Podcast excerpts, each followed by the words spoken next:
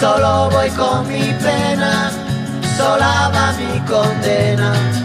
Correré mi destino para burlar la ley, perdido en el corazón de la grande Babilón.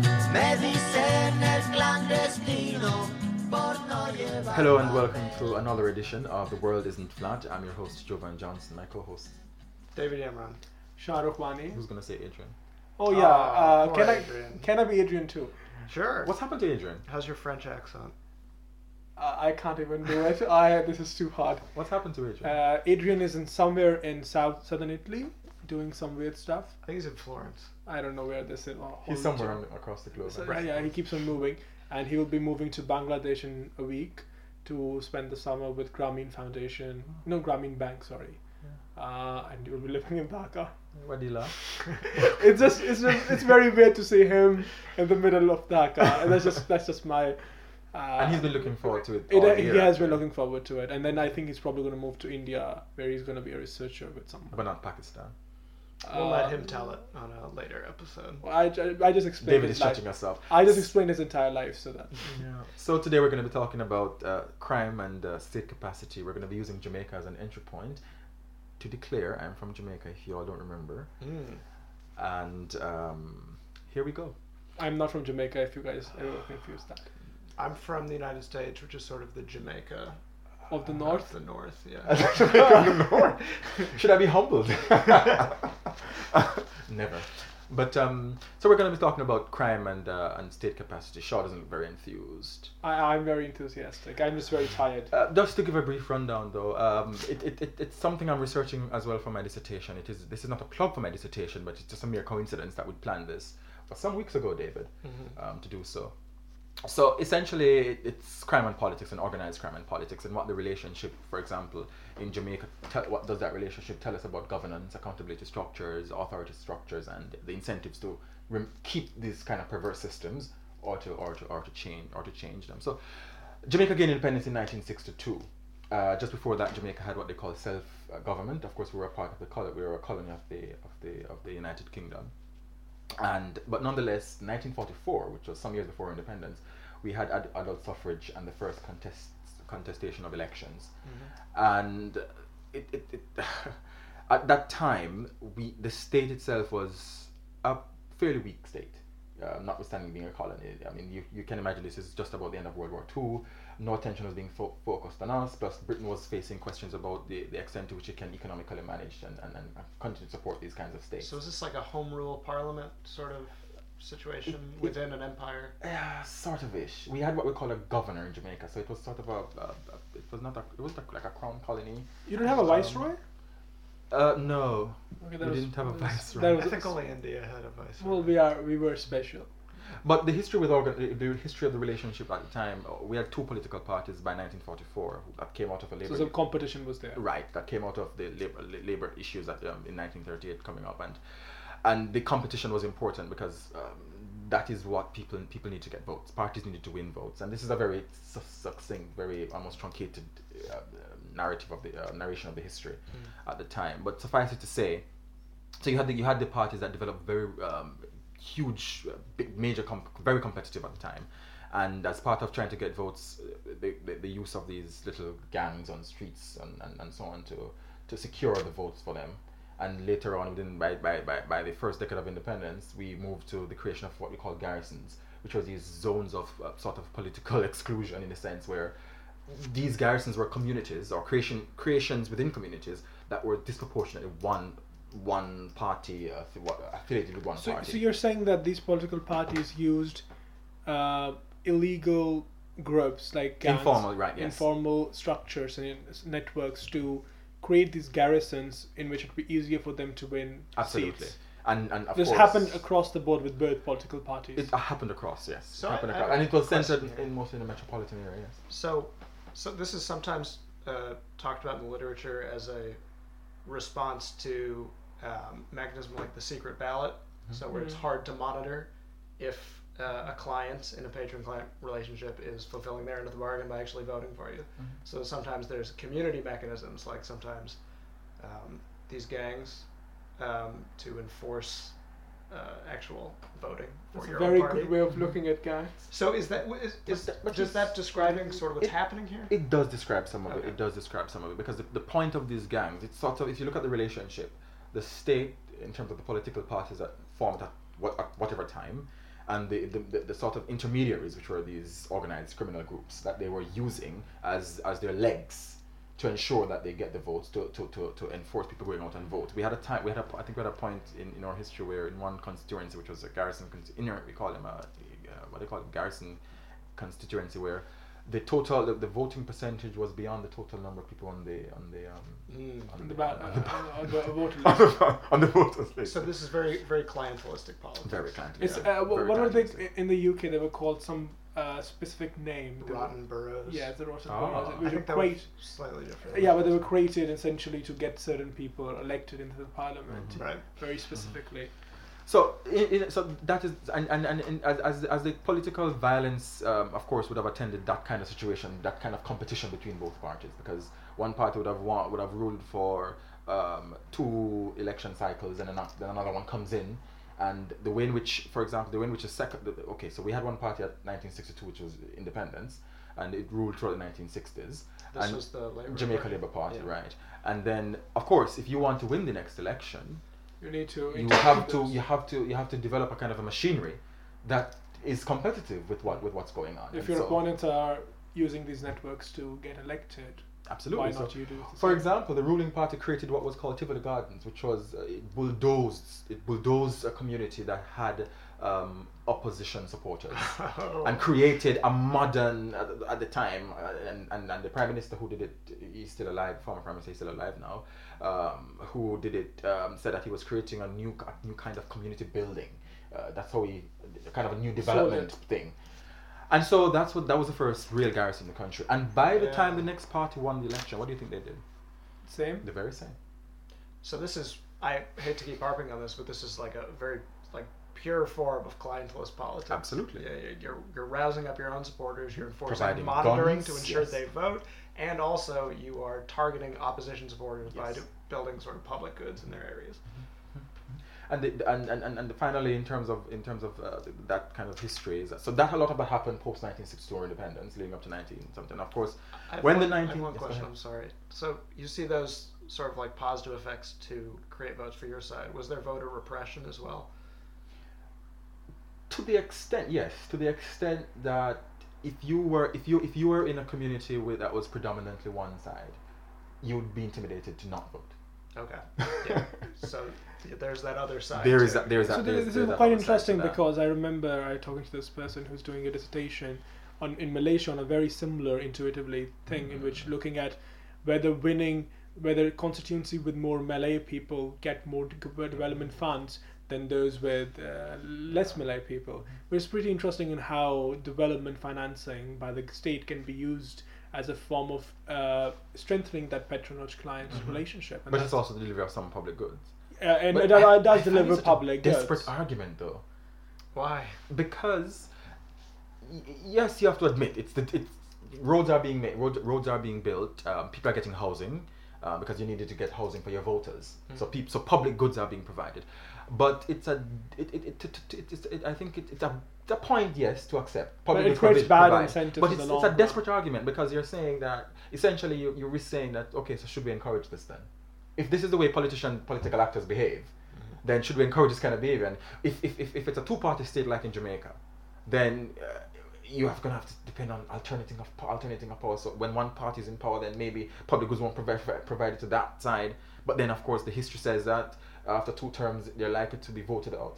So the next the next set of people will say, okay, we'll wait our turn to get public, and, and, and, My, and that's and that I- I- totally I- I- distorts the my. American history is very flawed at this point, but I remember reading during the height of the Gilded Age in the U.S. in New York City, Mm-hmm. the famous court courthouse, which costed ridiculously high, one hundred million dollars something at the time to build because of corruption. Boss Tweed's. Yeah, and, and, th- th- this guy who was very popular in America in New York City for, for his corruption essentially said that you know why pe- why, why people vote for me was because I give them food, I give them shelter, I give them house, and you give them uh, coupons to go and stand in the line at the food bank. And that sort of network and how sort of that relationship developed and how perhaps the state in this in what in Jamaica what I'm getting the state essentially used non-state actors to come to to, to get its own uh, maintain its power monopoly over power uh, but it could in other cases essentially substitute the relationship between state and people Yes. and creates new alternative uh, substitutes for people to go to non-state actors and say okay you provide us public services whether they're the Taliban in Mm-hmm. Afghanistan or they're the people in New York City in uh, Precisely. City Tammany Hall. Hall, yeah. precisely one of the problems, for example, that that highlights because again, uh, one of the what you, one could point one could one could look at the role of um, politicians, obviously, as the patrons who provide these kinds of services or these kinds of goods, and who people look to, and as a result, they develop people. People see, and that's another interesting thing. People see political parties in instances where political parties are created to support the unemployed and the lumpen or pro- lumpen proletariat where the middle class, um, the middle class, rich elite people can get what they want through other means, so they do not need the parties. Well, then parties, parties, are, parties become created for to respond to the needs of these of these people. So they cleave. So they have a cleavage. They have a, there's a cleavage to the party itself because their own survival depends on the the fortunes of these of the of of of. of but of it also depends parties. on making sure these people need you so if these Absolutely. people have those skills to move up and join the middle class and have those skills to exit and create those accountability mechanisms and have greater voice and have Mm-hmm. Greater skills then you they won't need you and they won't need that relationship to establish. And this is something that's very common in my country pakistan where politicians rely on farmers and so, sort of this uh, working class people to elect them to power in return giving them government jobs but someone who is upper middle Mm-hmm. class doesn't need that and that person usually doesn't vote because they're like screw it this is not ours Right. So if they don't need your your seed or your bread anymore. Yeah. Right. Then you're yeah you're- then they you're- would you're- vote you're for existential then they would vote for that uh, idealistic cambridge educated Yeah. socialist who would come and say that i will save the country so that, that's Did the David go to Cambridge? No is, is it you? Is, is that you? But the, they the were broader- lived in a city called cambridge The broader picture, though, is what Yes. in what in the state, what in the society that leads to this. In, in terms of the Jamaican case, a post-colonial state with huge social issues, uh, well, that was an ex. Well, now for, for 350 years was an extractive place, was a Yeah. place of extraction. That no investment to say in the edu- least. in education, to say the least, no investment in education. No investment in, in human capital, definitely. Um, a poor economy that that, that, that, that that was dependent heavily on uh, agriculture. Well, I'm going to push you a bit on that because Jamaica, in the 19th century, was one of the richest places in the world. Yeah. Technically, wasn't it? per capita Per capita, right? An extremely productive economy based. Very productive, yes. a lot of sugar coming out Sugar, yeah. Yes. sweet Coffee, Yeah. whatever, cotton maybe. not cotton Not not not so much cotton, but sugar Sugar. definitely. Yeah. cotton was more us Yes, Sugar definitely. We were very yeah. sweet. We're still sweet, by the way.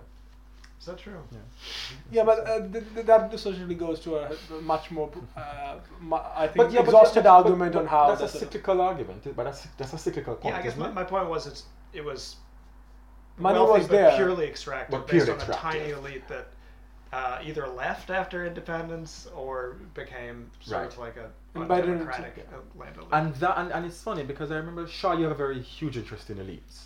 And Stop saying that. and- People have and been one could getting say, wrong ideas. When when the when this is when, when the country gained independence, and and it may, may be true for many post-colonial societies. When the country gained independence, these post-colonial societies had, uh, in Jamaica, as you're saying, either it's extracted or people are very a small elite controls the economic productive units.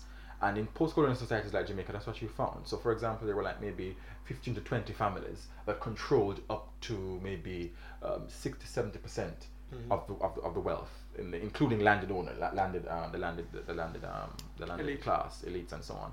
So when the country need when the country got independent, so long as their um, their uh, property was secured, they didn't care. They didn't pay attention really to these. Um, to the political parties, Mm. what they were doing, for example, to ensure that they, th- these kinds of in- use of informal networks and the perpetuation of a sort of a clientelistic state did not take hold because they were fine. It's sort of it, there was sort of an implicit agreement between those as long parties. as you protect our property rights, Absolutely, Because we don't care what you do in the cities and uh, sort of create Yeah. these sort of because uh, the threat would have been the, the, in, in, in post-colonial societies the threat would have been after you have independence in any of these societies that the poor would become agitated and, and not this is our time to get what we want to get what, we've been, what, we've, what we've been denied but these parties which were led by very middle class people people are like people. So there was there was sort of a there was sort of a connection between the leaders of the middle class people, leaders of the party. What I call aspiring to elite class. But but there but but but in fact there some literature will tell you that the the middle class and the elites felt betrayed by this because you went to you went to you you, you went to ally yourself with, with uh, institutions that were looking out for the interests of people who could threaten our wealth. But then that didn't really happen, did it? So how does um, how does the emergence of organized crime fit into the story?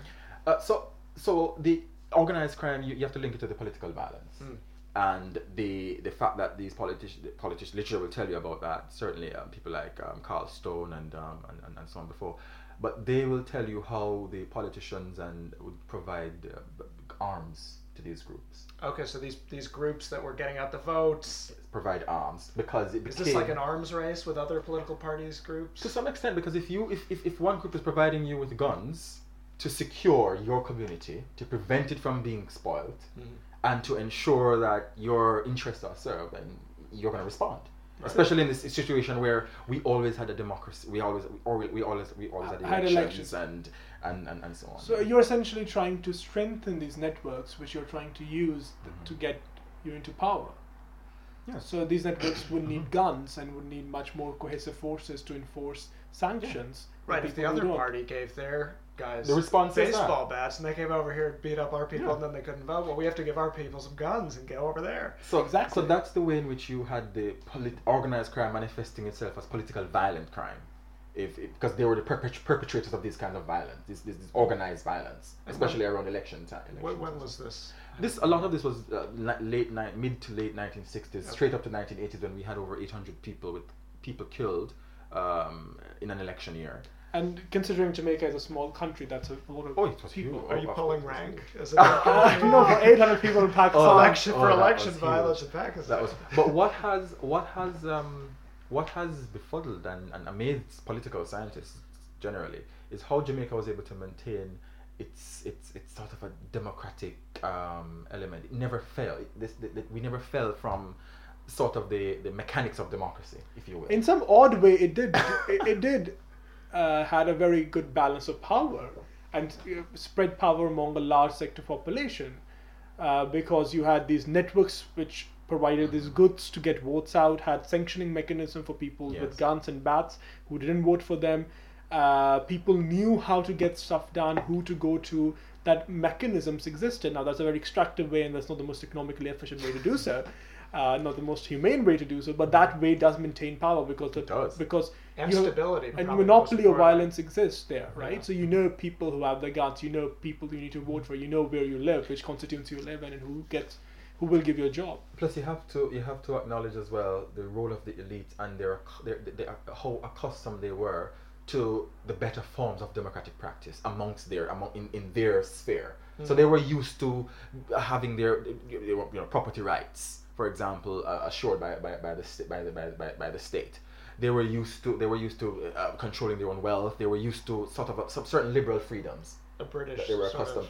Absolutely. I mean, were- I'm sure they were mm-hmm. all educated in the United Kingdom. Yeah. yeah. yeah. Plus, the politicians themselves were interested in ensuring that at least they had some sort of legitimacy, legit- legitimacy in some way, and the, the fact that they could they could say that we were elected gives them a le- legitimacy. So you could not you could not divorce yourself from a democratic um, a, demo, a democratic. Um, Yeah, you can say it wasn't a liberal democracy, but it was a democracy It- it was a nonetheless democracy because there was a certain degree of. and the media There were was free very strong. elections, right? Except for the one that the United 1980? States intervened in. Well, th- that's that's that's still up for debate. The extent to How much can you say? That, how much you can argue they were free? oh, in the, okay, that's a good point. I'm sorry. Say that. Say that again. How much can you? Ar- how much can you argue that they were free? This is essentially pre-poll rigging. That the, that the votes Not- went yeah. in were counted in the in the the, the least Yeah, so- possible sense. Yeah. Yeah, Yeah, essentially what when we talk about democracy, I think the exercise of voting was there. Yes. Democracy is, I think, would be much more Sub- broader sort substantive of. democracy. Yeah, would be a broader sort of. A, Certainly, but just in the sense that there wasn't was voting. clear vote rigging happening on election day, or that It wa- elections were stolen. Well, there were. it there were stuff. there were allegations of it- stuff it is ballots, more of a dem- missing, missing ballot boxes. Well, okay. That's- There, were- there were lots of those, and especially in 1976 when the the, uh, the government at the time called a state of emergency and imprisoned Exactly. some members of the opposition. Wasn't that the CIA one? I don't know what you're talking about. Oh, right. There- there's some of things course. which- yeah, I mean, we can't bring up. But of course, let, us not pretend. There have been allegations that the CIA was involved in the election of the 1980s, in the election of the 1980s, which was, which was, which was critical, which, which, brought Jamaica into international politics. I think- Because yeah. uh, the the, ni- the 1970s saw the rise of um, of, of, of, of Michael Ma- of, of Michael Manley, who was uh, who championed the non-aligned movement, who championed Yeah. social dem- Um, social demo- um, social democratic socialism Yeah. and as a result, and that was come on, that was that was Cold War business, and and, and, and of course Cuba was right there, and America wouldn't allow that. So l- l- I fear we might be getting a little bit off track. Yeah. We, we, we, we were. But one thing, one, one, one thing, one, one other dynamic to mention in respect of the, the, the relationship between the politics and organized crime is Yep. in the 1970s we had the oil crisis. Economies began to flounder. The Countries, entire world had countries failed to ad- to move beyond uh, simple ISI and, and, and, and provide for economic um, development and so on. And Cause of of course, debt. as a result of that, the extent to which politicians could provide a certain the largesse, the support to these gangs was Mm. curtailed.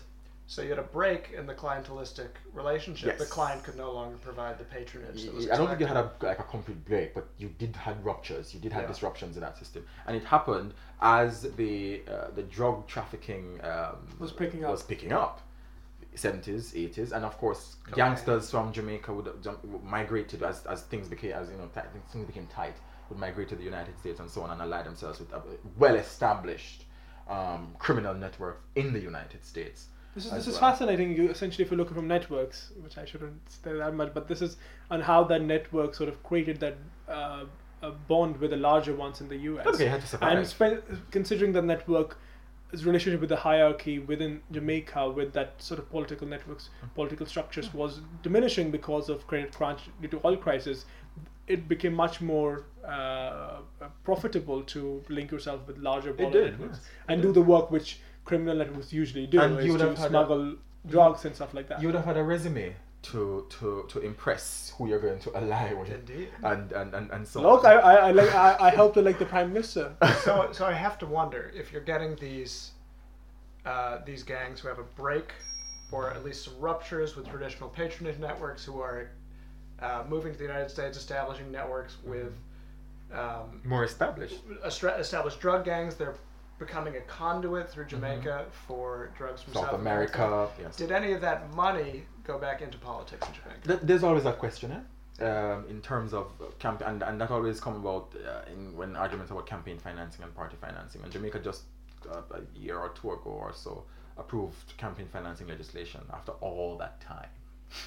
After all that time, and so there was always that allegation as to how parties were being funded, how politicians were being, their campaigns were being funded, and we never really knew because, of course, we never had any legislation, any any institutional accountability mechanism for that to be disclosed, especially given the history um, that we've um, that, that, that, that we've had. And so, what states face to go broader? What states face when they the alliance with with informal networks of this of, of, of, of this sort is that you you nurture them, and then you cannot control the beast after that, Right. and then they begin to threaten the state to some extent. Well, that, that was my you- next question. So how did that happen? That threatening. What was, what went wrong? Essentially. Well, what went wrong, what went wrong is that is that uh, gangs were becoming independent, richer, and were therefore more independent. They never they, they didn't have to depend on, on, on the handout and therefore the instruction and the strings that politicians would attach to what they're what they're providing. But the but the interesting the politicians still needed the gangsters, the organized groups, and the gangsters and the as politicians. it were. So and they and, and in some way they would need them because the the, the, the, the, the benefit there is cover. Does So- this bring us up to 2018? Is that where we are now? Uh, it, it, it, I, w- I would I would say at least 2010 maybe Yeah. when we had a, a huge um, falling out when one could say well maybe that that incident really represented um, the, whole criminal groups and that alliance threatened the state Uh, if I should bring you up to speed uh, 2010 we had a well, from 2009 to 2010 we had a we had the United States um, sent an extradition warrant in 2009 for the leader of um, the Shower Posse gang, which was a, one of the most, Yes. established, most established gangs in the country, and had vast networks in the United States uh, on racketeering charges. And America wanted um, the gangster Christopher Dudus Coke, who's now serving his time in the U.S. And the prime minister at the time, in 2009, uh, Refused? refused on the basis that the how the United States obtained its evidence was not was not constitutional. And did the prime minister's party rely on that true. network to? Well, WikiLeaks, wi- there were some WikiLeaks, and one of the WikiLeaks disclosures was uh, involved a minister at the time saying, "Look, we can't afford to give up this man because it could destabilize the country." That so these networks, these networks are very powerful that they could essentially destabilize your political career if you Absolutely, and the prime minister, the prime minister resigned shortly after, after he caved in, and this was after, this was, this was just months after the, the, the big clash came when, Is, when is the he still in Jamaica, the prime minister? If, I'm sorry. The ex-prime minister is he still live in Jamaica? Oh yes, of course he's Jamaican. Why shouldn't he? I was like, he went, went into exile. I was like, Oh I no, would be we don't have that history actually. Latin America has a, South America has that history, and maybe Central America, but we don't have that history of exile in, in English in, in the Caribbean. It's interesting. But um, just to close off this point, I think we've been dwelling on the the, the, the, the very specific points um, for too long. But but um, the prime minister resigned after. But the, the point is that in a, the state the state in trying to assert its power um, to capture this this gangster went into the community Tivoli Gardens and Reto level Tivoli Gardens the, the first garrison that was established in the 1960s when the when the, the, government bulldozed and removed and set up this new community which was a garrison community and so on so what, what the other point is that clearly this gangster was also aligned to said to be aligned to the party the ruling party at the time. And so the state went in and 70, 70 at least 70 civilians they said died. Um, some of them were, were gangsters. But what was interesting about that time is that the gangster the, the, the gangster about 300 gunmen from across the country came into that into that uh, into that space that that community that was built barricaded themselves in and of course threatened the state because that was a state within a state. Yeah. That was This is, this is absolutely fascinating, and I think there are two points which we can talk about from here. The first one is on how relying on these sort of informal networks can, in fact, empower these networks over time.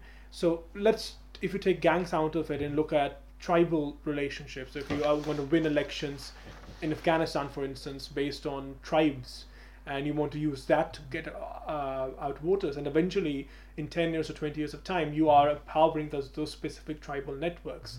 And in colonization, often an argument is made, at least one which I agree with to a very large extent, is that when colonial powers came in, they sort of made that, uh, uh, that sort of, that, that, uh, they made that so uh, the colonial powers came and in order to rule a specific regions, they would often rely, at least in South Asia, on these informal uh, tribal and uh, uh, relationships and networks, and in return would empower these uh, norms and behaviors over time, which otherwise would have changed. People would have moved away from these tribalistic relationships. So that's an interesting point to remember. When elite uses these networks to stay in power, they much they are uh, preventing social progress in some Yeah. way of sense. Second thing I would say is what implications this would have on state building.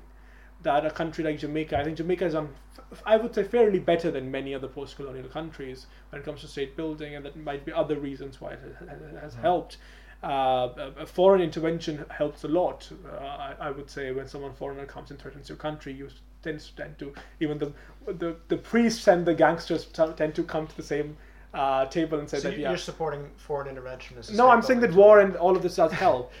Uh, it do you know helps- Collier Paul Collier I, I've heard because of them. uh, one of Paul Collier's uh, suggestion for uh, that kind of uh, criminal um, uh, civil war, if you look at things along that spectrum, is essentially you know the role of UN peacekeeping forces and, and everything in, in society, which is very interventionist. Yeah. I, I, I know. I think uh, at a human but- behavior level, if you look at a micro level, if your country is being threatened, you tend to sort of come together, and that happens uh, even in your family. If someone dies or someone gets sick or ca- has cancer, uh, for instance, God forbid, and you sort of come together. Even the sort of the, the black Yeah. horse or the black sheep of the family also comes together. The so I understand. the family. But let's, let's get let's get to some solutions very quickly because we never addressed uh, what I mean. We, we mentioned it in terms of what how do you get over this kind of problem, and for some for some it's a myriad of reasons, a myriad of suggestions. One is the economy.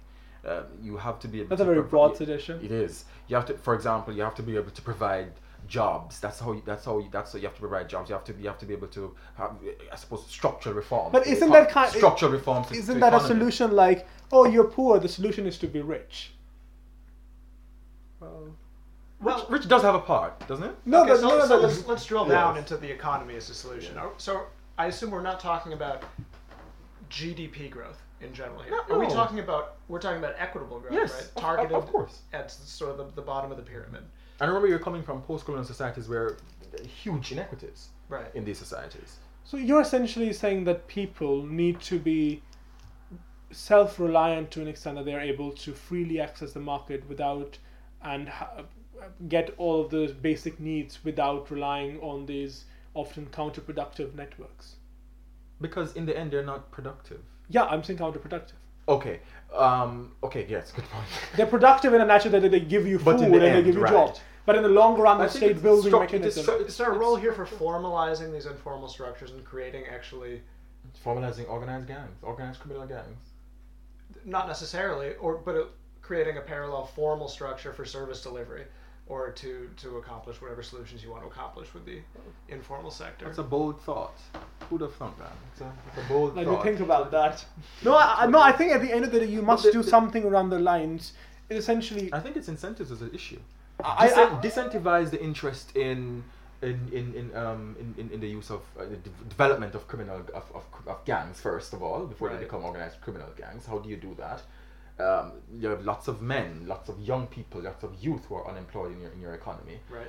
Education provision is, is, is, is relatively is relatively poor, improving in Jamaica, but relatively poor. You have to look at the the, um, the social class issues um, Yes. that have to be addressed. So people are people feel left out of the society.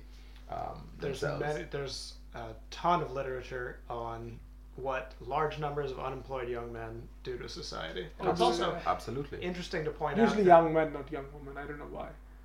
And, Uh, and because we're horrible. in cases I, like these, I was just going to say that that issue could have been exacerbated in Jamaica in the 1960s because Jamaica at that time, I think, like a lot of developing Yes. Mm-hmm. countries, was going through a massive population boom uh, post war, where suddenly They you had a massive youth bulge of uh, uh, young men aged 15 to 25 entering the workforce, finding few Nothing, jobs. yeah. I think it's not just And about well- jobs; and- it's and- about finding a purpose in life.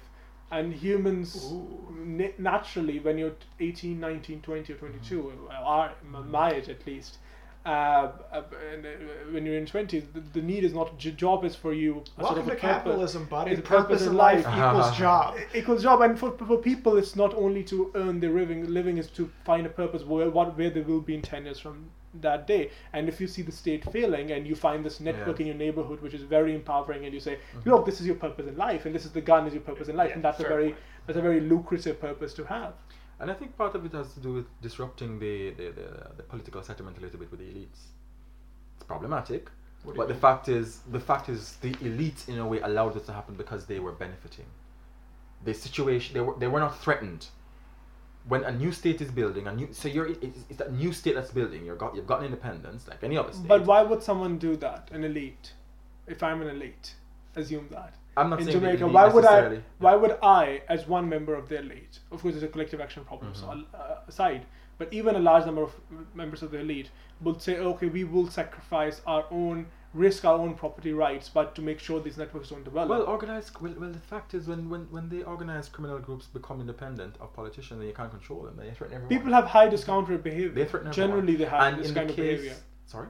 People have high discount rate behavior. They would risk long-term happiness over short-term gains. Humans do that. Yeah, the but- Pe- pe- people prioritize the short-term gains because Yes. it's hard to visualize Yeah. long. Exactly. yeah. Yeah, but if you're And but, plus but, in the but long if your security, if your security and safety is not assured, which is a very basic. But, um, but Jovan, in the long run, th- th- expectation. there's a TV show which, in which the character said that. And in the long, what is history? And he said it's one fucking thing after another. And Keynes said that in the long run, we're all dead anyways. Mm.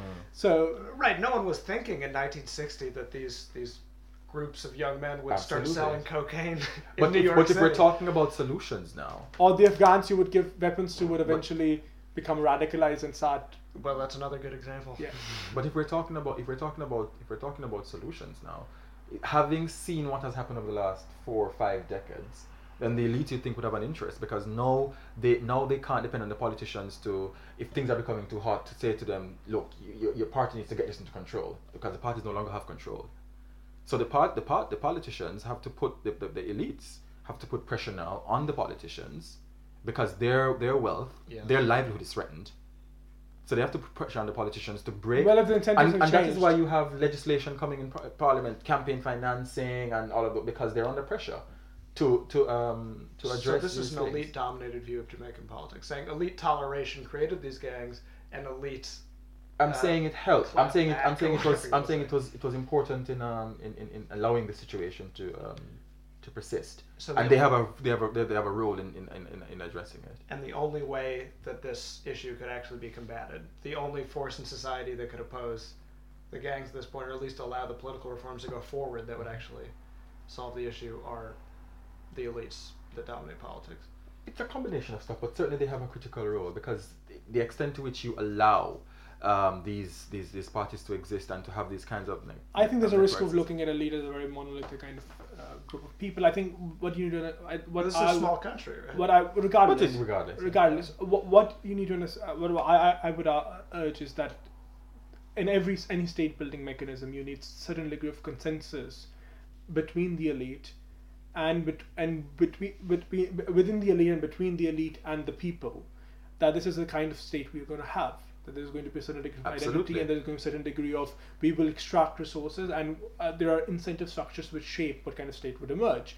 If the elite believe that they could extract resources through selling sugar and never invest in human capital they will never do that, that that's not the point. That's how people function. They wouldn't say okay for the goodness of my heart i will build universities while i know i have no economic benefit out of it. But isn't this denying that certain groups of society have interests that are naturally in opposition It's true. with each other? yes i think there, there would be certainly in opposition So to this other. right elite. but there would there would there would be a something different negotiation and fight Right, exactly. yeah. and eventually it will come to if it comes to a solution in which uh, the people have certain degree of certain degree of more rights because if elite cannot dominate everything without the without certain degree of consensus of the people then you will come into a society which is as uh, North says limited access orders So, Jovan, I have a question for you then. Do you see 2010 maybe in Jamaica as sort of a critical juncture oh where god there became, because of this crisis, an opening to create a more democratic politics? There is. Yeah, It, it, it was a critical juncture. Yeah. Um, there are debates as to whether or not it's been, uh, it's Used been pro- used appropriately. And, Well, and- and campaign, so campaign finance sounds like. Yeah, and there have been security security related laws that would go to the strike at the heart of organized criminal groups as well.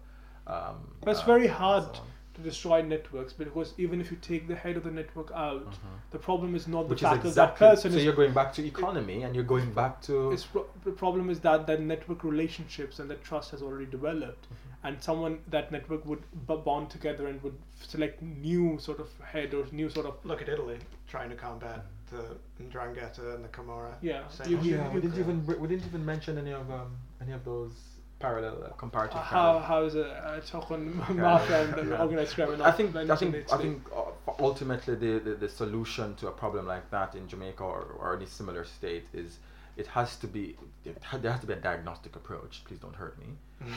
Sake. there has to be a, a diagnostic approach, and it has to be sort of a problem-driven um, process in terms of coming up PDIA in uh, inter- iterative. I think. Uh, But that- that doesn't sound like what happened in Jamaica. Jamaica No, sounded but- t- purely reactive to events. Uh, what do you mean? sorry? What do you mean? That's Right. how humans are. The response was reactive to this 2010 incident. There wasn't, as far as I could tell from your narrative, an actual problem-driven approach to solving the issue of I. I- that would that would have been my fault. There have been over, especially post 1990, coming out of the economic crisis that was that the late 70s, 80s, and, uh, and and so on. We did perform bad in the 1990s when the world was growing anyway, but there were attempts to, for example, depoliticize the police force in the 1990s. Mm. In the 1990s, they were to introduce new introduce new. Was um, it correlated, and I, I use this word with a lot of caution, with emergence of a larger urban middle class? All of these efforts to uh, uh, not destroy but to weaken this for patronage, sure? Right? And that, and I, I think that is often the key. Uh, but off, you can't really get the middle class without economic growth ah, and that sort of middle class emerges which does not need these patronage networks to that extent and that ne- that class is able to fight for uh, a new deal and using the, the cliche Which is word besides the with, with the elite and say that okay this is the kind of state we want you Right, must we, don't- we don't want to be killed by drug gangs. Exactly, anymore. which is Yeah. precisely the point. So the economy obviously has a huge role. it's very it, but It's not just It is. it's not just the it's not just the economy, but it has a critical role in changing the dynamics yes to upset the political settlement. I Yes. think. I think I think to, uh, um, politics determines economics and economics determines politics at the same time. It's very confusing for economists to understand this, but it's all mushed up into this, this, this soup of Plus, things. what is plus one final thing that is interesting coming out of one, one final thing that's interesting that's com- coming out of out of this is is, is is is how because we assume that the people are simply uh, recipients who just sit by and passively accept what is doled out to them. And as the gangs became powerful and began to wean themselves off politicians and began killing more indiscriminately, so they were no longer political related killings, but they were inter-gang wars and fights. The people began to demand action from politicians. The very people who were these who were these supporters of these parties. So that's another demand because again. there's a cost risk analysis. Okay, they're giving you bread, but they're also killing your but they're also killing us. But if we die, we can't eat the bread. So, so, the, so that's well, you might problem. try, but I so again, so so what would, what what is what is what is helping the system to change is with the elites feeling threatened, the emergence of a slowly emergence of a of a, of a, of a more vibrant middle class that is, Mm-hmm. is is dismissing that, plus the, the proletariat, the lumpen proletariat, whose lives are threatened, Yes. and are now forcing the very parties that they have this huge cleavage to, to say no way, we have to. You know, to one word about this." embodies all of this. One word embodies everything. Take the final word, Sean. incentives. You change the incentives, you change Absolutely. everything I was going to say Marx. Well, Absolutely. uh, That's a joke, uh, that's a joke. uh, David sits. David sits on my left side usually. By the way, I went to Parliament Hill the other day, and I heard it was nearby Co- uh, Marx's grave. I was there with you. What are you doing? Oh, you were there. oh gosh. You guys went to the Parliament Hill without me? You were at Eid with your family. Oh yeah, I was in Birmingham. So that's uh, that's a very truncated um, version, but at least we were, we were able to tease out the dynamics. And Shah ended it. Shah, Shah's was quite nice. The incentives that that are um, that are important in changing the dynamics of political settlements to make it a more, uh, I suppose, transform transformational kind of um, Yeah. politics. Well, this is a this is an excellent addition to our, series of episodes on state capacity, and we will have uh, at least one more interview with someone on this issue, but that will be a surprise for all of you. Yeah. Goodbye. Thanks, everybody. Bye bye. Solo voy con mi pena, sola va mi condena. Correré mi destino para burlar la ley, perdido en el corazón de la grande Babilón.